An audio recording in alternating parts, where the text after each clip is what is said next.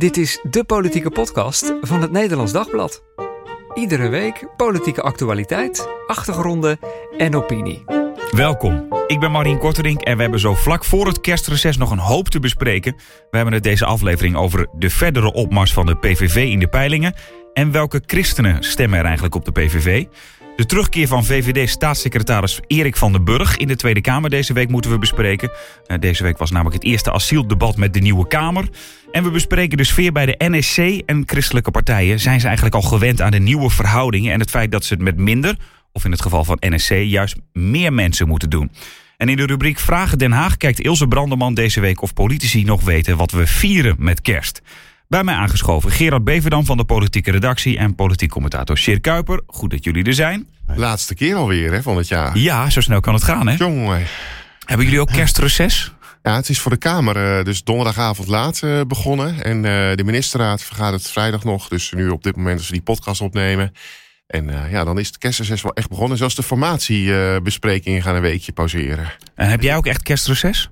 Uh, nou, volgende week nog niet. Dan werk ik veel op de eindredactie. Maar uh, daarna hoop ik wel even nog vrij te zijn. Maar dit was in Den Haag ook, denk ik, de week van de kerstdiners. Hè? Elke fractie houdt zijn eigen kerstdiner. Daar worden de, de, het, het Kamerrestaurant heeft er altijd een, eh, een, genoegen in om één keer per jaar alles uit de kast te halen. om uh, al, elke fractie een, een, diner te bezorgen. Ja, ik heb er niet heel veel van meegekregen dit jaar, moet ik eerlijk zeggen. Wat ik wel, toevallig liep ik gisteren of donderdagmiddag door de wandelgangen. En toen kwam ik even bij de ChristenUnie langs. En toen zag ik dat daar de kamer van Mirjam Bikker werd ingericht met, uh, met wat feestelijke dingetjes. En toen kwamen we kerstpakketten op tafel. En oh, alle ja. medewerkers gingen daar naartoe. En die kregen vervolgens uit handen van de fractieleden. En kregen ze hun kerstpakket uitgereikt. Dus die hadden wel even een, samen een momentje om uh, ja, de afsluiting van dit toch wel veel bewogen jaar uh, te markeren. We gaan het zo meteen nog hebben over de ChristenUnie. Eerst even naar uh, ja, nieuws wat al in het Nederlands Dagblad heeft gestaan. Socioloog Marcel Lubbers van het Nationaal Kiezersonderzoek. Die heeft onderzoek gedaan naar de PVV onder christenen.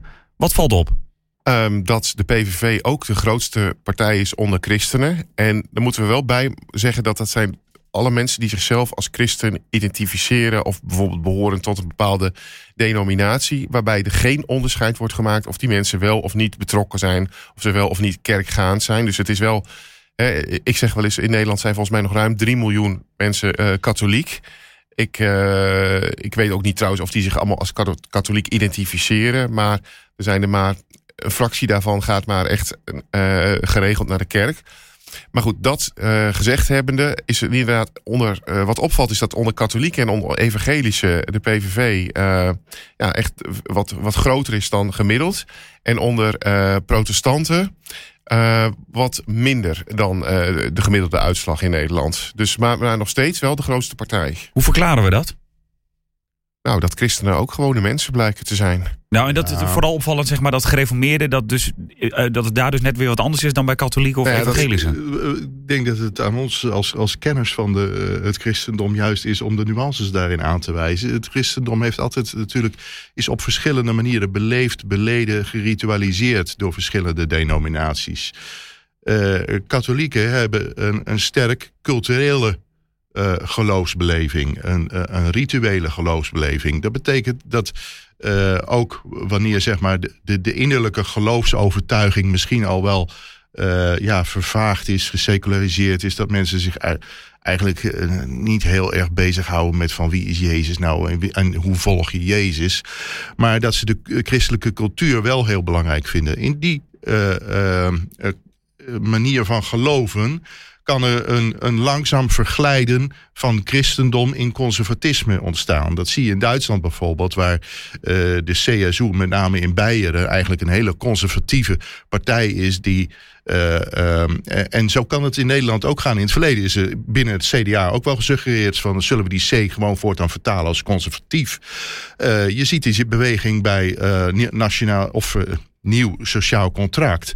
Wat een partij is met wortels in het CDA, maar die er nadrukkelijk voor kiest om zich niet meer christelijk te noemen, maar een conservatieve inslag heeft. Eigenlijk zie je dus de, de, de beweging naar NSC, is de, uh, uh, de secularisering van het CDA. Nou, dat over de katholieken.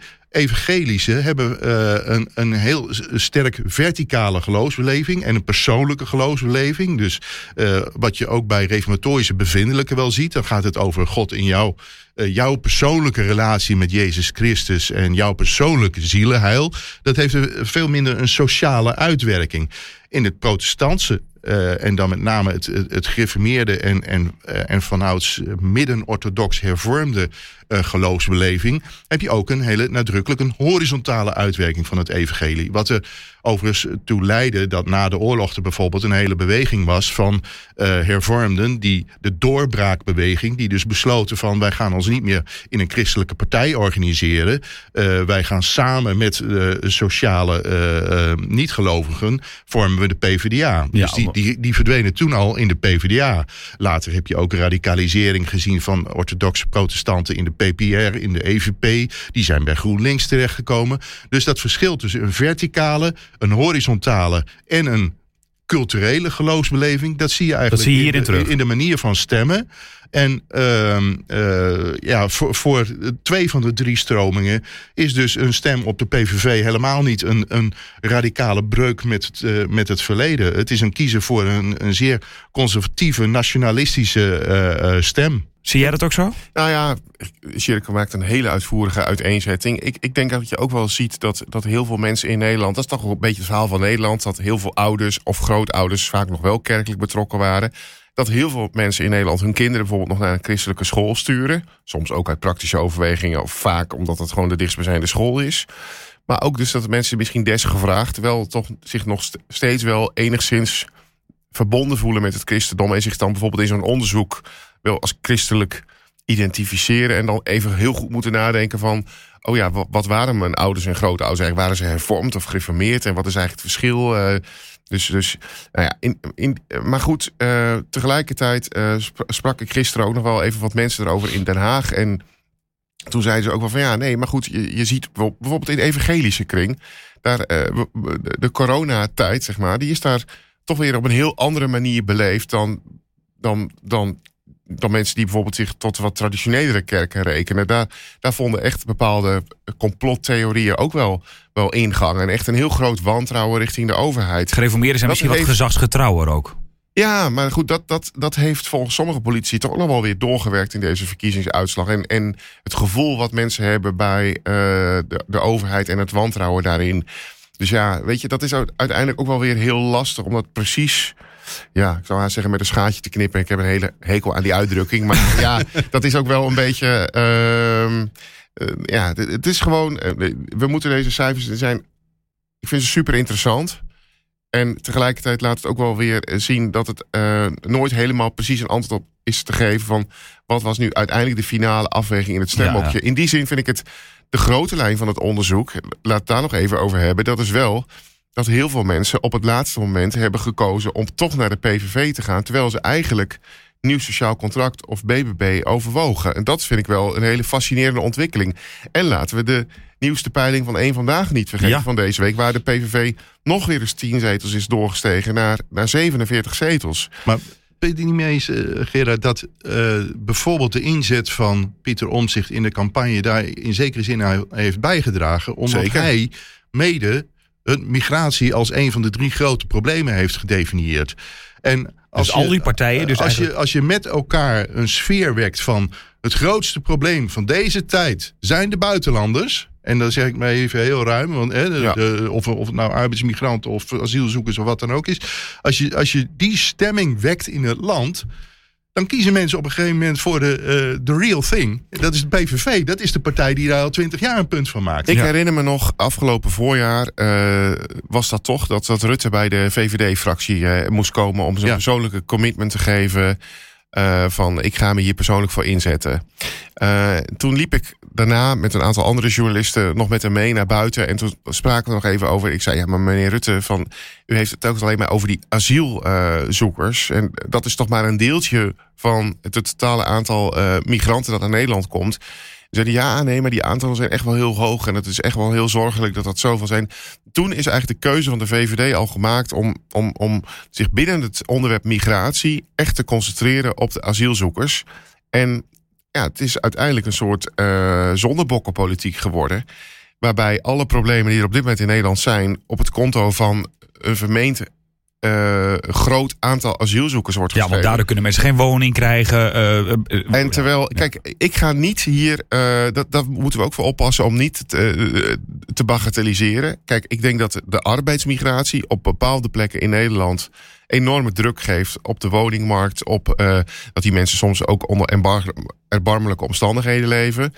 En dat het op dit moment zien we ook een, een voortdurende druk rond, het, rond de opvang van asielzoekers. Waarbij we er inderdaad nog heel lang over door kunnen praten. Waardoor dat nou precies komt. Um, er is gewoon geen goede standaard capaciteit om asielzoekers op te vangen. Dat, dat is waar Van den Burg constant mee bezig is. Maar de problemen op de woningmarkt, die kun je ook net zo goed terugvoeren op um, dat er gewoon tien jaar geleden door de eerste kabinetten Rutte verkeerde keuzes in, in het beleid zijn gemaakt. Dat er heel veel sociale huur af is gegaan. Dat woningcorporaties werden afgeknepen en dus daarom vervolgens niet heel veel hebben geïnvesteerd in, in, in nieuwe woningen. Dus uh, het is uh, bizar om uh, de problemen die we op dit moment hebben alleen maar op asielzoekers af te schuiven. Dat, dat is een totale vertekening van de werkelijkheid. En uh, dat verhaal zou ook wel iets harder verteld mogen worden. Ja, en ik vind het zeer terecht dat je het woord zondebokpolitiek hier invoert. Want het, het is een vorm van, van politiek verwensen. Het is het letterlijk, je wenst dat het ver weg is. En dat zie je overal in Europa. Je ziet het ook trouwens in het deze week gesloten migratieakkoord. Uh, waar in feite een groot wensgehalte in zit. Uh, waarvan je echt af kunt vragen van leidt dit inderdaad tot wat we met elkaar uh, beogen. Nou dat is zeker ook met de nationale wetgeving zo. Wat, we wat we nu zien is van we zien af van de spreidingswet. Want we hebben besloten de instroom te verminderen. Oftewel je anticipeert op, op een wens. Namelijk het beperken van de instroom. Waarvan zeer de vraag is op welke manier en met welke middelen uh, dat moet je gebeuren. die kunt verwezenlijken. Maar je doet alvast alsof het zover is. Oftewel, nou, we hebben geen spreidingswet weer nodig. En het probleem ter Apel lost zichzelf op, want er komt geen instroom meer. Fascinerend, dat dus, hè? Dat, dat ja. Van de Burg van de week al in het Kamerdebat zei... Ik heb in mijn dagelijkse werk nu al last van die verkiezingsuitslag. Ja, natuurlijk. Want elke gemeente die zegt van... ja, maar de, de kiezer heeft toch gesproken? De, de, onze, onze burgers willen het ook niet. Er is geen draagvlak. En dat is letterlijk verwensen ook in die zin... dat we het probleem dus ver weg in Ter Apel houden. Ter Apel, dat wordt een beetje het Lampedusa van Nederland. Ergens aan de rand van Nederland, daar, uh, daar zit het probleem. En het moet vooral niet over, zich over Nederland niet te He, we hebben uh, dit weekend een, een zeer schrijnend, vind ik, interview met René Paas in de krant. De commissaris van Koning uh, in Groningen. Die echt vertelt dat Groningers het gevoel hebben van... wij worden weer opgezadeld met een probleem... waar, uh, waar als het in de Randstad zich zou afspelen... zou het direct opgelost worden. He. Dat ook destijds met de gaswinning. Als daar ooit één aardbeving onder Amsterdam was geweest... dan was de gaskraan dichtgegaan. En bij ons is het jarenlang doorgegaan. Nu gebeurt het notabene dat buurgemeente van Ter Apel... dat een gemeente als Oldambt, ook de gemeente Stad Groningen... dat die toch maar weer over hun hart strijken en zeggen van... oké, uh, we, we creëren iets, want zij zien het vlakbij. Zij zitten er vlakbij. Ze zijn, uh, zeg maar, nou ja, zoals ze, uh, ze zitten met de neus boven op, Lampedusa. En... en dat is dus wat er nu gaande is. We hebben een, een kiezersuitslag en we zeggen van kijk, dit is wat Nederland wil. Ver weg. En wat er dus ook, uh, uh, om dat nog maar een voorbeeld te noemen, Stadskanaal, daar staan nu tenten. En daar worden dus mensen, het is best wel bizar, die worden dus Ja. s'avonds in, in, in Ter Apel in bussen geladen. Die worden Naar Stadskanaal. Stadskanaal gereden, kunnen daar overnachten en worden de volgende ochtend met diezelfde bussen weer teruggebracht naar Ter Apel. Ja, het is een, een treurigheid uh, Ja. die, haast niet, met- niet, niet, die haast niet met geen pen te beschrijven is. En inderdaad, in, in politiek Den Haag is elke bereidheid om daar structureel oplossingen voor aan te dragen gewoon verdwenen. En Ja. in Groningen leidt het tot een soort escalatiefantasieën van zullen we de boel dan maar gewoon sluiten? Hè? Eh, eh, nog één keer Lampedusa, daar is op een gegeven moment gewoon de brand uitgebroken. En eh, ja, als je, op die manier kan het ook eh, eh, in beweging komen. Ja. Maar het is een, eh, echt een schandelijke wenspolitiek. Die, die voor, en tegelijk, ik, ik win me er nou over op. Maar als je kijkt Ik merk het. ja, maar als je een nationaal kiezersonderzoek. De, Het baseert zich mede, of de, uh, hetzelfde langjarig onderzoek, dat heet ook het onderzoek naar burgerperspectieven. He, waar maken de mensen in het land zich druk om? En ik heb dat wel eens uh, laatst nog bekeken van de afgelopen 10, 15 jaar. Dan zie je dat gewoon elk jaar een ander thema eigenlijk bovenaan de, uh, de zorgenladder staat. Er zijn tijden geweest dat. Nou ja, we hebben natuurlijk in 2015 bijvoorbeeld. Uh, toen waren we heel erg bezig met internationaal terrorisme en dergelijke. Maar je ziet dit jaar de, de, nog, de, met, met, met, de stikstof. Met criminaliteit. De, inderdaad dit jaar nog, inderdaad, in het voorjaar was stikstof nog het grootste probleem. Met zijn eh, invloed daarvan op de uh, provinciale verkiezingen. En nu ineens is, uh, is, is weer eventjes uh, de asielzoeker het grootste probleem. En de arbeidsmigrant. En tegelijk, die arbeidsmigrant, moeten we ook toch nog een keertje markeren. Dat hangt zeer nadrukkelijk samen met een, eigenlijk juist de binnenlandse uh, demografische ontwikkeling. Want we hebben van de week ook uh, nog onderzoeken gezien waaruit bleek dat als, als je het aan de Nederlanders zelf overlaat, dat we over een paar jaar met bevolkingskrimp te maken krijgen.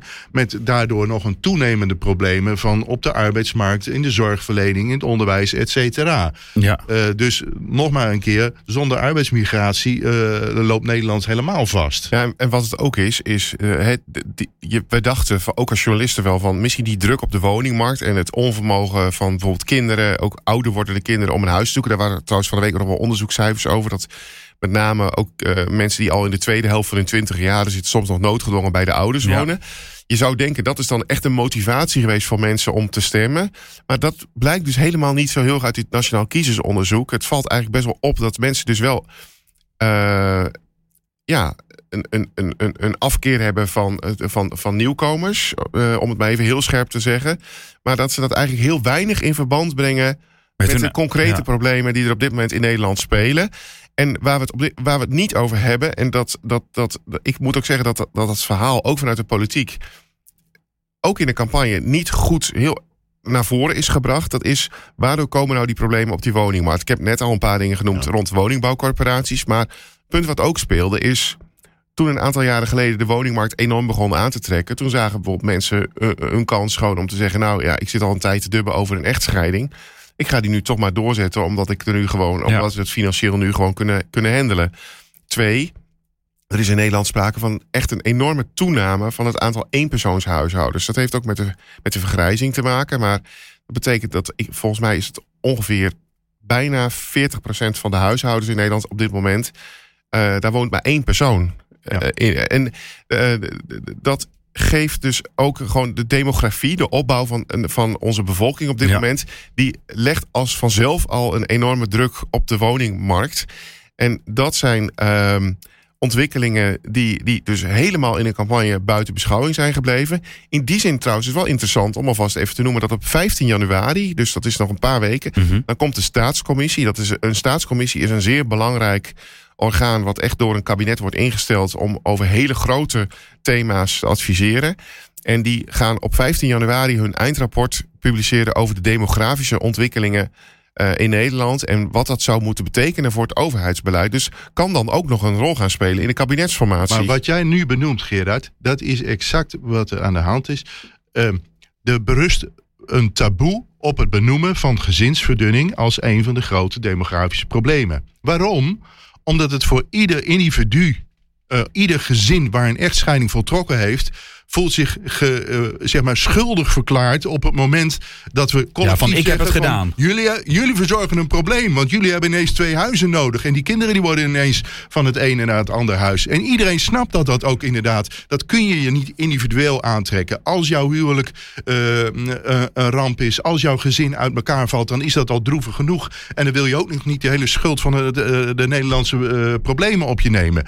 Maar dat voelen buitenlanders dus wel die voelen wel ieder voor zich dat zij gezien worden als oorzaak van een nationaal probleem. Dat zij daarom verwenst worden. Dat, zij, uh, dat er daarom in het land een, een, een, stemming ontstaat van ja, wat de PVV altijd zei, de Nederlander op één. Ja, dat is eigenlijk wel zo. De Nederlander op één. Wie dan ook maar de Nederlander mag zijn. Want we hebben het wel over dezelfde partij die eigenlijk 1,3 miljoen Nederlanders uh, hun actief en passief kiesrecht wil ontnemen omdat ze een dubbele nationaliteit hebben. En daarom kennelijk niet loyaal zijn, zouden zijn aan Nederland. Maar mag ik dan nog het schrijnende noemen? Nou, even hier- allerlaatste. Ja, het schrijnende is dus dat zelfs als, al zet je die instroom eh, op de helft of bij- voor mijn part op nul, dan gaan we die problemen waar we het net over hadden, die zijn dan echt niet van vandaag op morgen als sneeuw voor de zon verdwenen. Nee. Dat, dat is, het, dat, dat is het, het, het vervelende. Ik ben bang dat ook de PVV-kiezer, en ik bedoel, eh, ik, ik neem die zorgen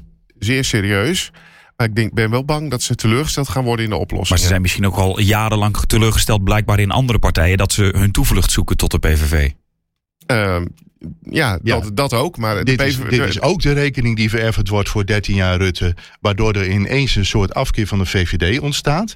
Eh, wat we natuurlijk in het verleden. We hebben het CDA en de PVV hebben we de, of, eh, en de PvdA hebben we als grote volkspartijen eigenlijk zien instorten. Hè, dat is toch onvoorstelbaar partijen die, eh, die één generatie geleden meer dan 50 zetels hadden, dat die nu onder de 10 zitten. Of nou ja, PvdA zit er nu wel, weer snap boven punt, door. ja. eh, maar in ieder geval, ze hebben onder de 10 gezeten. Het is een implosie geweest. En dat gaan we volgens mij nu met de VVD zien.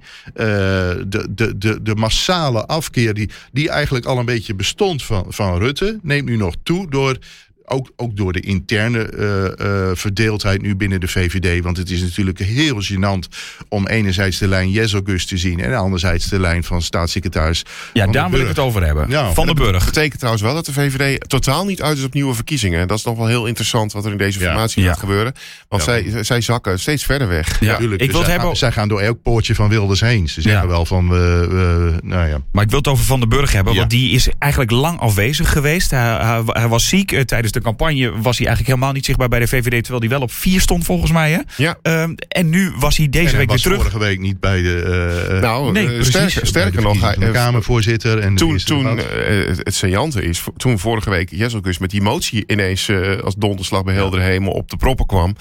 Toen Die motie over, om die Ja. spreidingswet in de Eerste Precies, Kamer even te parkeren. Toen zat Van den Burg notabene, was hij in Ter Apel en in die gemeente rond Ter Apel in Groningen om daar te kijken hoe het ging met die, met die, met die nood of ja, met die, met die instroom en, en hoe, dat, hoe die problemen allemaal opgelost eh, kunnen worden. Ehm, maar goed, Jezelgus zei toen, Van den Burg was die dag ervoor wel in de fractie geweest. Om, eh, ja, waar, waarbij wel was besproken dat zo'n motie, als, die, was in- eh, als die, die is ingediend, dat dat wel tot de mogelijkheden behoorde. Maar goed, vervolgens op donderdag, hè, vorige week eh, hebben we de verkiezing van de Kamervoorzitter gehad. Dus iedereen dacht, nou, die Van den Burg die komt wel opdraven. Was hij er geen velden of wegen te bekennen. Heeft ook niet gestemd over de motie over de spreidingswet. Dus eh, begin deze week dook hij ineens weer op in eh, Den Haag. En zei hij van ja, ehm, eh, ja, nou goed, het heeft ook geen zin als ik opstap. En ik ga gewoon door. En ik sta achter het beleid wat ik als staatssecretaris verdedig. En inderdaad, woensdag was het eerste Kamerdebat. Ehm, en toch, op de achtergrond hoor ik wel langzamerhand dat mensen een beetje, het ook een beetje zat beginnen te worden van de dubbelrol die, die, die speelt. Want hij, als staatssecretaris, ja, eh, zegt hij van ja, ik snap niet dat de burgemeesters geen plekken beschikbaar stellen als ik ze bel. En ondertussen zit hij bij een fractie die een totaal andere lijn wil, die die spreidingswet die hij over eh, wat zeg ik, eh, nou, drie weken in de Eerste Kamer gaat Ja. verdedigen, dat, hij, dat zijn partij die niet wil. Ehm langzamerhand proef ik ook een beetje dat mensen zeggen: Ja, ik heb op zich wel heel veel waardering voor de inzet van Van den Burg en, en, en hoe die zich hier doorheen slaat. Maar er beginnen ook barstjes te ontstaan in zijn geloofwaardigheid. En mensen vertrouwen het niet meer helemaal. Van, of is het toch een hele goede toneelspeler. die misschien wel veel harder in het migratiedebat zit. Want uiteindelijk was hij wel inderdaad de nummer vier van de VVD. En heeft hij ook gewoon getekend voor het VVD-verkiezingsprogramma. Anders had hij, niet, had hij gewoon weg moeten gaan, bedoel jij? nou ja, Als je het de, niet de vraag bent. die nu langzamerhand ook een beetje opkomt is... als hij echt ook persoonlijk vindt wat hij als staatssecretaris zegt... hoe geloofwaardig kun je dan deel blijven uitmaken van de VVD-fractie op dit moment? Maar wat je nu benoemt, Gerard, dat is de, de altijd aanwezige spanning tussen politiek en bestuur. Hè, politiek als uitdragen van wat je vindt en bestuur als doen wat gedaan moet worden. Eh, daar kan een enorme spanning door ontstaan. Dit is wel een staatssecretaris die niet zeg maar, vanuit de Kamerfractie uh, in het bestuur terechtgekomen is. Maar iemand die als wethouder van Amsterdam, juist ook met een track record op het gebied van opvangen uh, van asielzoekers, die portefeuille op zich heeft genomen. Omdat hij daar kennelijk een hele sterke motivatie voor had. En we hebben hem al de tijd dat hij die portefeuille droeg ook niet anders gezien, volgens mij, dan zeer bewogen met het probleem. En, en, um, en tegen alle moeite in proberend om daar bestuurlijk een oplossing voor te vinden. Het heeft mij verbaasd dat hij inderdaad zich vervolgens gekandideerd heeft voor de Tweede Kamer. Waarmee die, maar ook dat kan, kan die gedaan hebben vanuit een, een soort uh, innerlijke drive om juist de VVD ook bij de, bij de werkelijkheid te houden. Om, uh, om juist ook de redelijkheid en de bestuurlijkheid uh, van de VVD uh, overeind te houden. En de VVD niet te laten verzanden in wat we nu zien gebeuren. Een PVV light. Of ja, ik durf het niet eens meer een PVV light te noemen.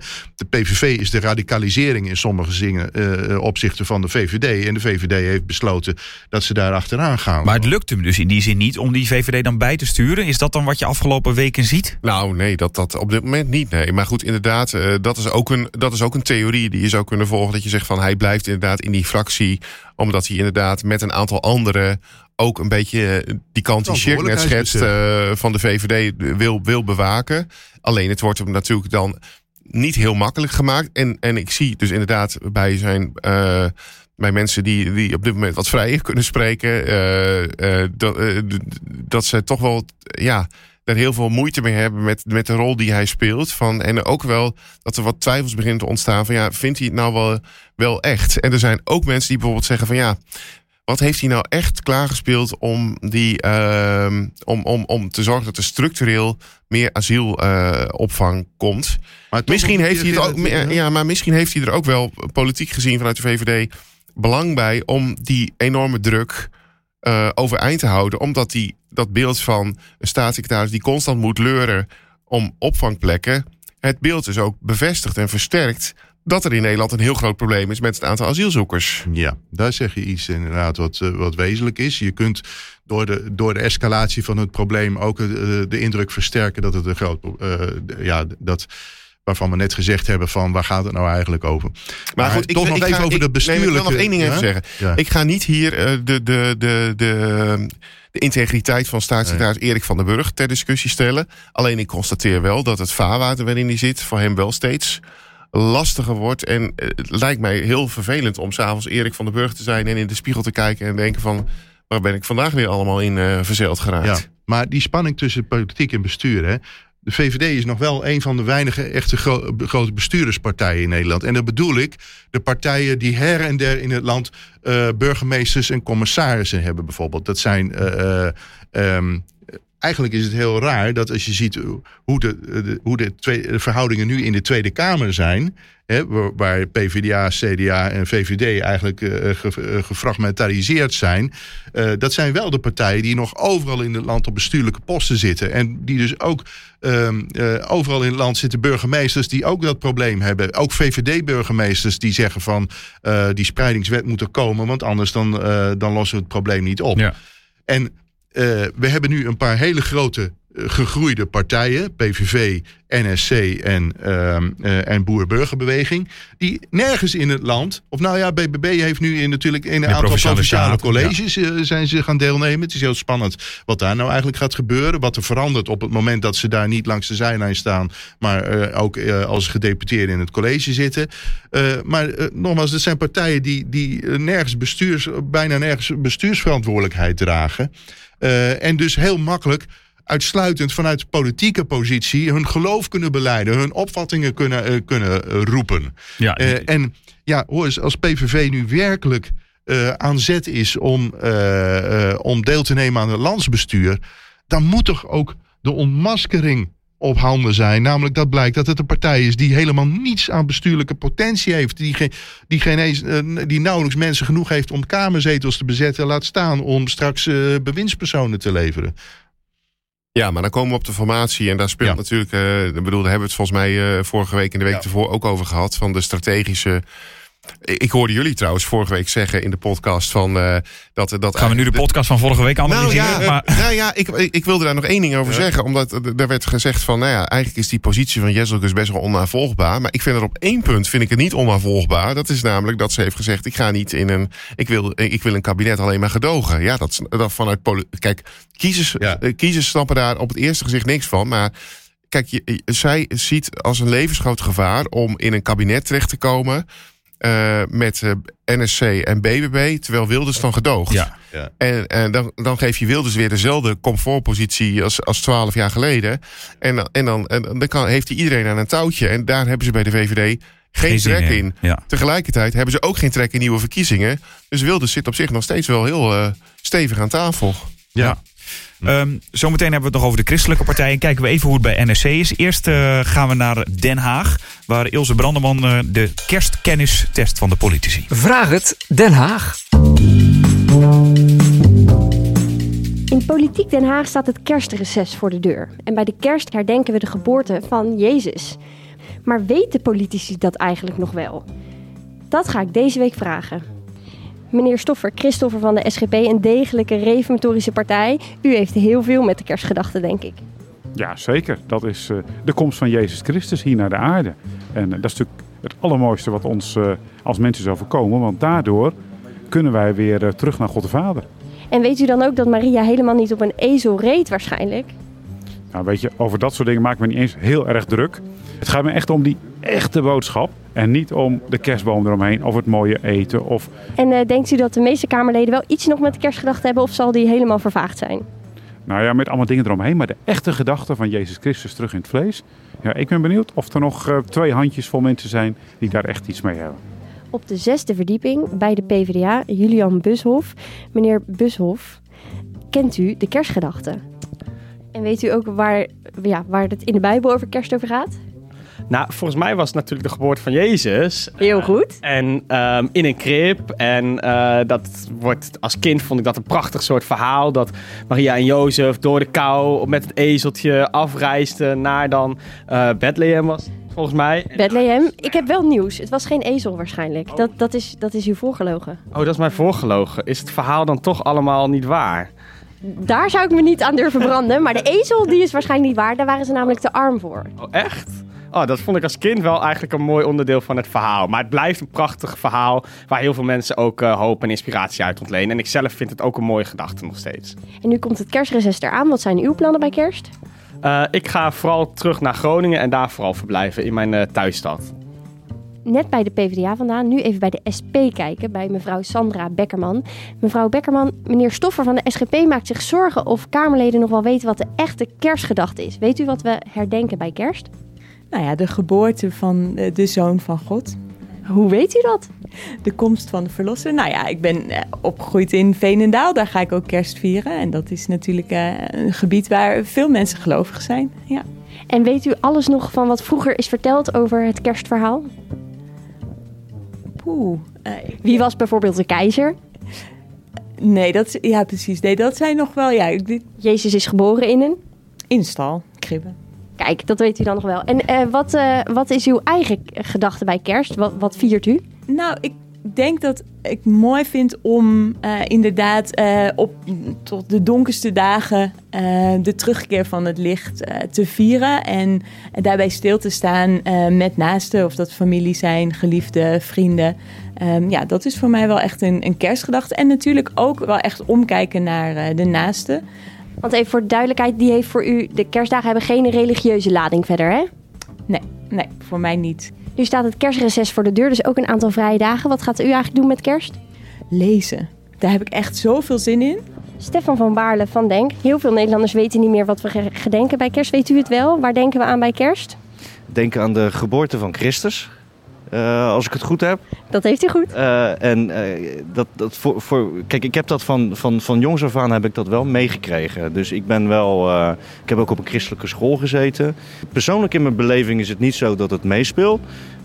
maar ik kan, ik kan wel altijd heel erg waarderen en genieten van de vieringen als ik erbij ben. Christoffer van de SGP hoeft zich geen zorgen te maken. Kamerleden weten heus wel wat ze vieren bij kerst of waar ze aan denken. Politiek Den Haag ligt voorlopig even stil en dit rubriekje dus ook. Ik wens u hele mooie, gezegende en fijne kerstdagen.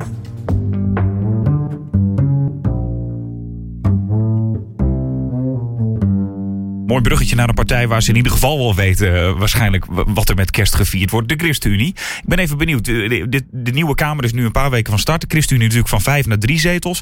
Zijn ze al een beetje gewend aan, aan het feit dat ze dus ja, eigenlijk een stuk kleiner zijn?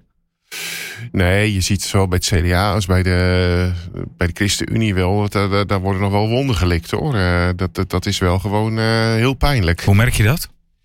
Ehm, nou ja, dat het nu echt wel begint in te dalen. Dat ze met veel minder mensen het werk moeten gaan doen.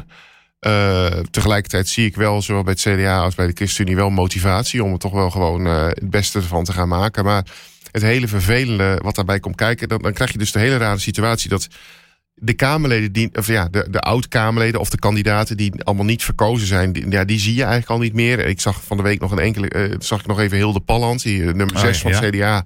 Die, die, die, die nog wat werk aan het afronden was in Den Haag. Maar goed, je, je vertrekt dan op een gegeven moment.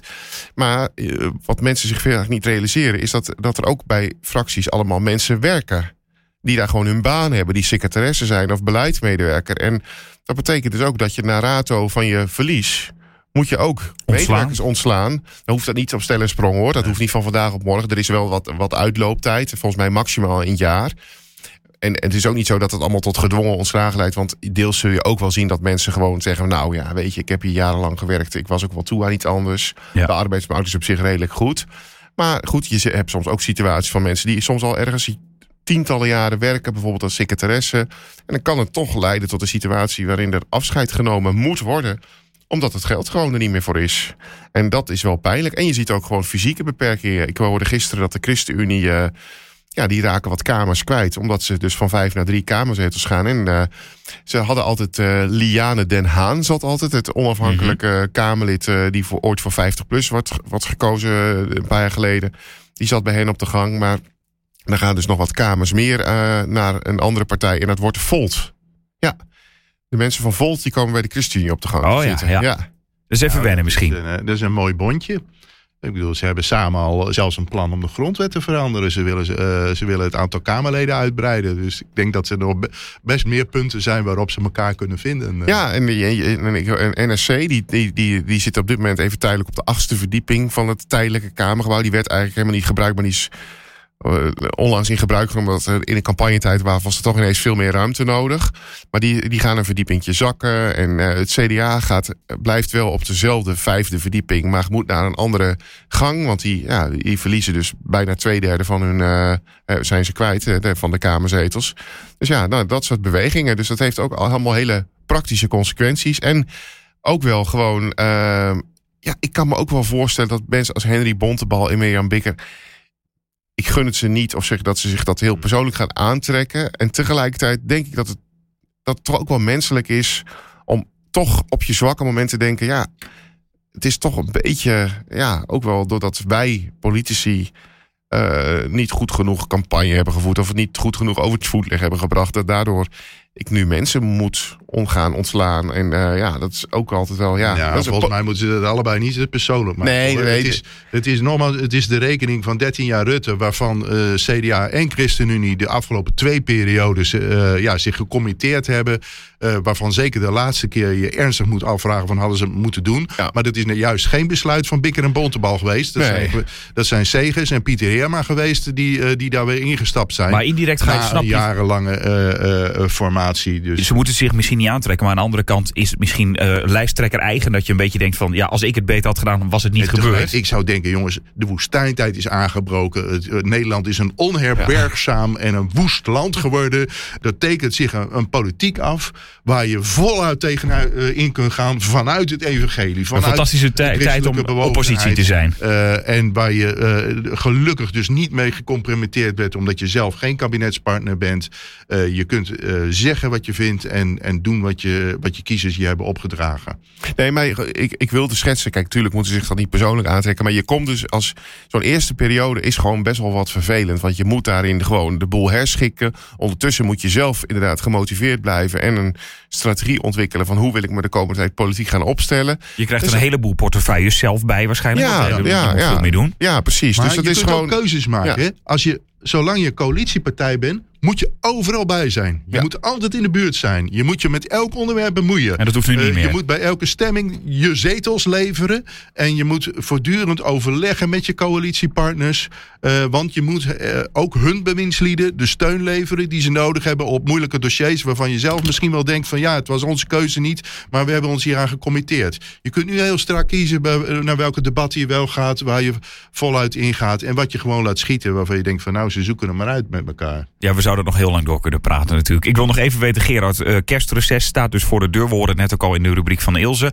Eh, is het echt iedereen eh, helemaal uitgestorven de komende twee weken Nou in Den Haag? Of Ja, want we, we hebben natuurlijk wel zo'n bewogen jaar gehad. Hè. iedereen moet bijkomen? Met de provinciale statenverkiezingen, een kabinetsval, een, een intensieve campagne, een uitslag die, die, die, ja, die, die toch wel voor een shock heeft gezorgd. Inderdaad, eh, er zijn partijen die hebben nu eh, last van de groeistuipen. Die moeten, ik bedoel, laten we het gewoon ook positief. Ik bedoel, mensen als NSC, daar zie je nu allemaal Kamerleden Ja. lopen die, die eigenlijk nog nauwelijks weten welke kansen op moeten. En eh, helemaal geen benul hebben van hoe procedures werken. Op een paar na die al eerder voor het, vooral het CDA actief zijn geweest. Terwijl ze Eh, wel hun grote leider tot de orde moeten gaan roepen. Want zij Ja. moeten er met elkaar voor zorgen dat Omtzigt trouw blijft aan wat hij beloofd heeft. Nou ja, Ja. En zich niet mee laat sleuren in het machtsspel van de andere drie. En ehm, dus, dus, dus ja, er gaat even wel eh, gepauzeerd worden, zelfs ook in de, in, in, de- in de kabinetsformatie. Eh, gisteren is er het laatste gesprek geweest, eh, dus donderdag eh, zeg ik even. 21 Ja, december, ja. En eh 2 januari, dus wel gelijk na oud en nieuw, eh, gaat het verder. Hoewel de Kamer dan nog twee weken reces heeft. Want dat is een enorme luxe in Den Haag. Eh, de- er is altijd een, nou ja, luxe. Er is altijd een week langer reces dan dat de kerstvakantie eh, voor eh, de gewone mensen duurt, zal ik Ja. maar even zeggen. En Ja. die formatie 2 het, januari, eh, zeg jij? Van, is het dan die, want er werd vorige week hadden we het natuurlijk over dat er radiostilte zou zijn. Is dat die weken in, waarschijnlijk in ook? het nog? achterkamertje van Plasterk gaat de toverformule gezocht worden. Want ze moeten ergens mee komen waaruit blijkt dat ze, dat ze elkaar gebonden hebben aan de grondrechten, de democratische rechtsstaat en de grondwet.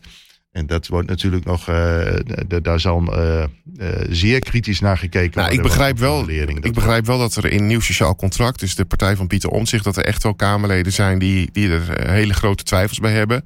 Tegelijkertijd hoor ik ook wel dat ze niet heel erg aangehaakt zijn.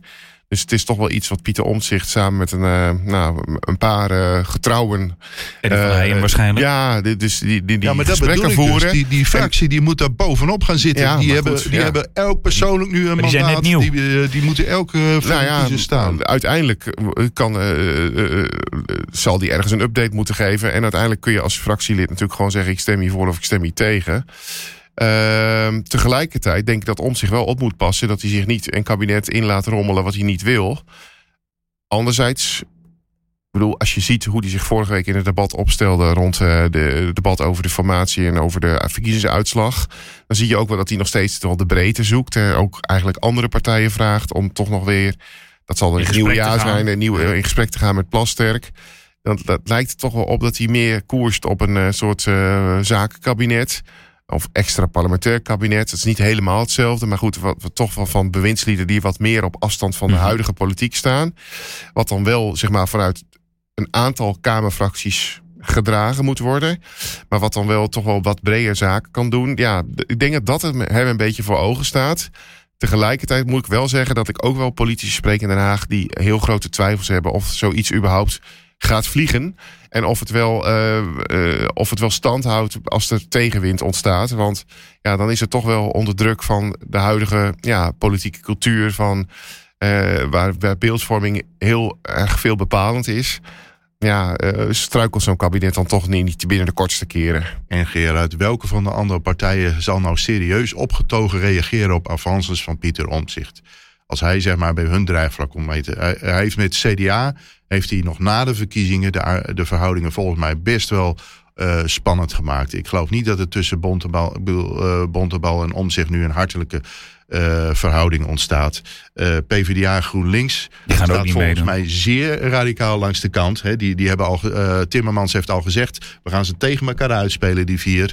Dus die gaan er op geen enkele manier eh, eh, volgens mij instappen. En Ik zag- denk in ieder geval meer rechtse partijen. Dus eh, volgens mij eh, bij de SGP eh, staan ze klaar om, Ja, maar dan eh, heb om je te dus over splintertjes, laten we wel zijn. Ja, dat zijn- SGP drie zetels, ja, 21, één zetel. Forum voor Democratie is weliswaar rechts, maar is totaal buitenparlementair. Eh loopt op het ogenblik met stickers over de mond, omdat ze tijdelijk geschorst zijn. Kijk, Dus, het is niet, eh, het daar is valt niet veel te halen. Het is niet gemakkelijk, hè? maar je, we hebben allemaal ook die beelden vorige week gezien toen Bosma was verkozen tot Kamervoorzitter. En toen heel links daar werkelijk met een soort Zuur grafstemming eh, Ja. zat. Ik weet ook niet of je met zo'n houding die kiezers gaan terugwinnen. Ja, en als er zoveel mensen, een kwart, een vijfde van de bevolking, op een partij stemt. En om dan te zeggen wie zijn die mensen? Ja, maar nu ga je toch een beetje doen alsof de onvrede in het land, hoe dan ook, gerespecteerd en gehonoreerd moet worden. Nou, niet Eh, gehonoreerd. Ik, maar je ziet we zijn dus straks dus begonnen over van wat betekent christelijke politiek. Christelijke politiek betekent ook dat niet iedereen het bij het rechte eind heeft. Eh, ik denk, de- we hebben het woord woestijntijd al een paar keer eh, gebruikt. Eh woestijntijd, dat herinnert ons ook aan het volk dat murmureerde, dat wilde wat God niet wilde. Wat onvrede was, wat inderdaad zondebokken wilde hebben, wat de schuld wilde afwenselen, eh, wat dus zelf een schuld droeg die het niet wilde dragen. Dat is ook de situatie van Nederland. En om nu maar te zeggen van ja, de mensen hebben het gestemd, dus het is allemaal goed. Nee, Nee, dat wordt ook mensen hebben ook gezegd. verkeerde stemmen uitgebracht. Mensen hebben, van, hebben democratisch vandalisme beoefend. Maar dat Nou, wordt ook Ik helemaal niet gezegd. ook, eh, eh, Dat wordt ook helemaal niet gezegd. nee. En moeten wij dat dan allemaal gaan respecteren? Moeten wij dan denken van, oh, ze hebben 37 zetels. Nou, dan moeten we ze toch maar hun zin gaan geven. Nee, het is niet respecteren of hun zin geven. Maar er, er bestaat nog heel veel tussen van eh, zien wat voor onvrede er in het land is. En dat mensen daar blijkbaar op stemmen. en je zin geven. Nee, maar, maar goed, tegelijkertijd moeten we wel eh, in het oog houden dat een aantal grote problemen in Nederland niet is opgelost. Nee. De stikstof is niet opgelost. De woningbouw is, die daar overigens ook deels mee samenhangt, dat wordt, niet vlot getrokken. Je hebt inderdaad de concrete situatie dat mensen eh, geen huis kunnen vinden en noodgedwongen bij ouders op zolders moeten wonen. Daardoor bijvoorbeeld ook, en dat is ook zeer christelijke politiek, dat, dat mensen op een gegeven moment ook in de gelegenheid zijn om hun eigen leven op te bouwen en bijvoorbeeld een gezin te stichten en dat ze daarin gehinderd worden. Dat zijn wel grote problemen. Tegelijkertijd, en dat vond ik het fascinerende van het kiezersonderzoek waar we het begin over hadden, blijkt dus dat die problemen helemaal niet zo direct verband houden met de stemkeuze op eh, 22 november. En dat dat veel meer voortkomt uit echt toch wel meer soms onversneden eigen volk eerst gedachten. En dat is, eh, dat is zorgelijk. Alleen, en en, en ehm, de opdracht die er voor een nieuwe kabinet ligt, is dus niet zozeer om het aantal asielzoekers omlaag te brengen. Want ja, eh, dat, dat is sowieso al heel lastig. We leven in een open Europa waarin mensen zich vrij kunnen verplaatsen. Er is van de week wel een migratiepact gesloten. Maar nou, Van de Burg zei dat gaat wellicht over een aantal jaren echt resultaat opleveren. Maar in ieder geval nu niet. Tegelijkertijd blijven die andere problemen waar ik net over had, die blijven gewoon bestaan.